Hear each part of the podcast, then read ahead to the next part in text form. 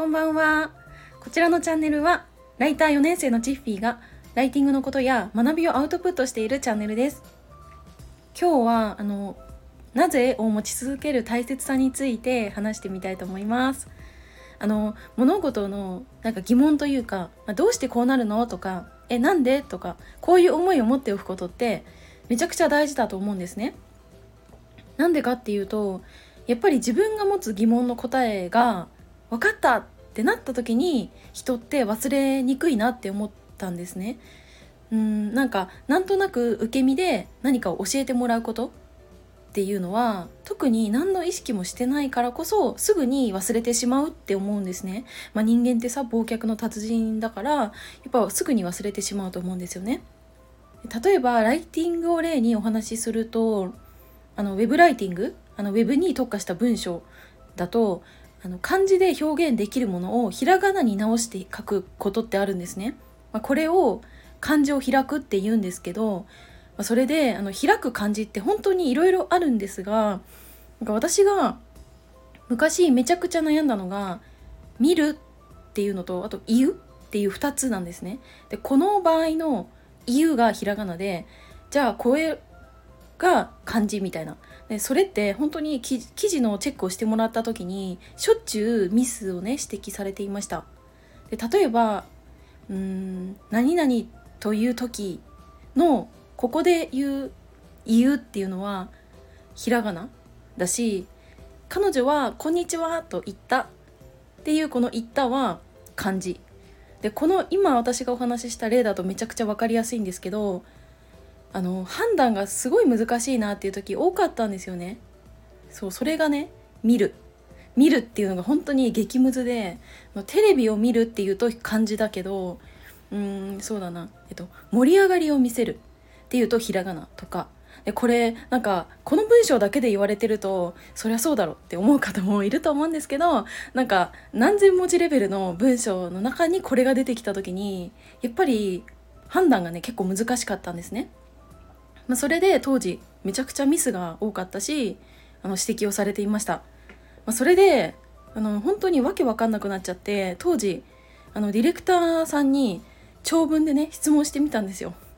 はい。そしたらあの私があの間違っているのがなぜかっていう根拠を示してもらえたんですね。まあ、その方がね本当に私が大好きなディレクターさんなんですけど、まあ、昔ねスタイフでもその愛について語ったんですけど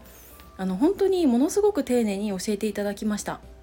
はい。でちなみになんですけどこの「見る」を見分けるポイントは英語で直してみると分かりやすいんですよね。はい。でうんとじーっとこう意識して見るっていう意味があるものは漢字になるんですよ。例えば英語だと「ルック」とか「ウォッチ」とかそういうものが漢字表記で「見る」になります。逆にうんとなんか試して確認するっていう意味の何々してみるっていう見るってあるじゃないですかでこれは別にじーっと見ているわけじゃないので漢字ではなくひらがなで書くっていうことなんですよね。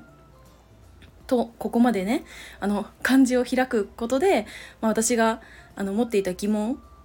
についても語ったところなんですけどなんかこれも自分自身がめちゃくちゃ悩んで「えなんでそうなるの?」とか「えどうして?」っていう疑問を持ち続けたから今もね忘れないんだなってやっぱり思うしこうして自分の言葉で理由とか根拠を伝えられるんだなって感じたんですよね。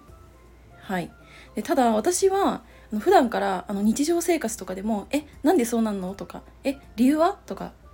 言っちゃうんですよね周りの方に。でこういうさ人って結構嫌われがちというか鬱陶しいって思われるじゃないですか。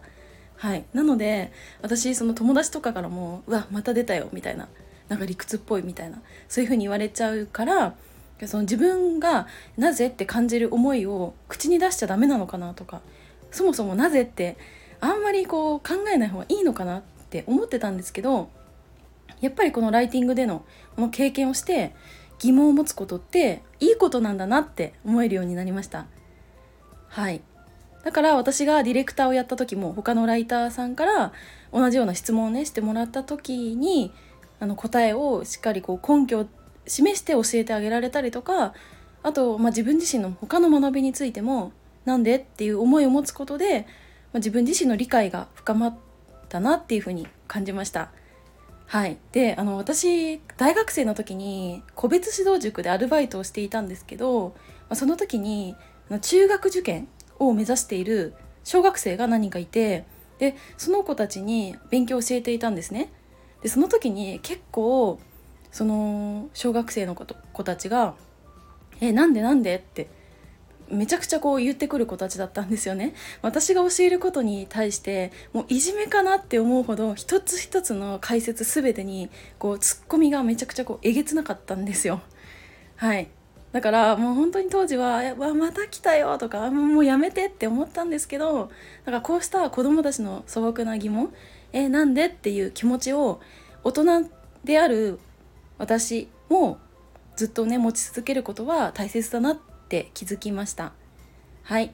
ということで、まいつまでもなんで？っていう疑問を持ち続けることの大切さについて今日は語ってみました。はい。ではでは今日も最後までお付き合いいただきありがとうございました。バイバーイ。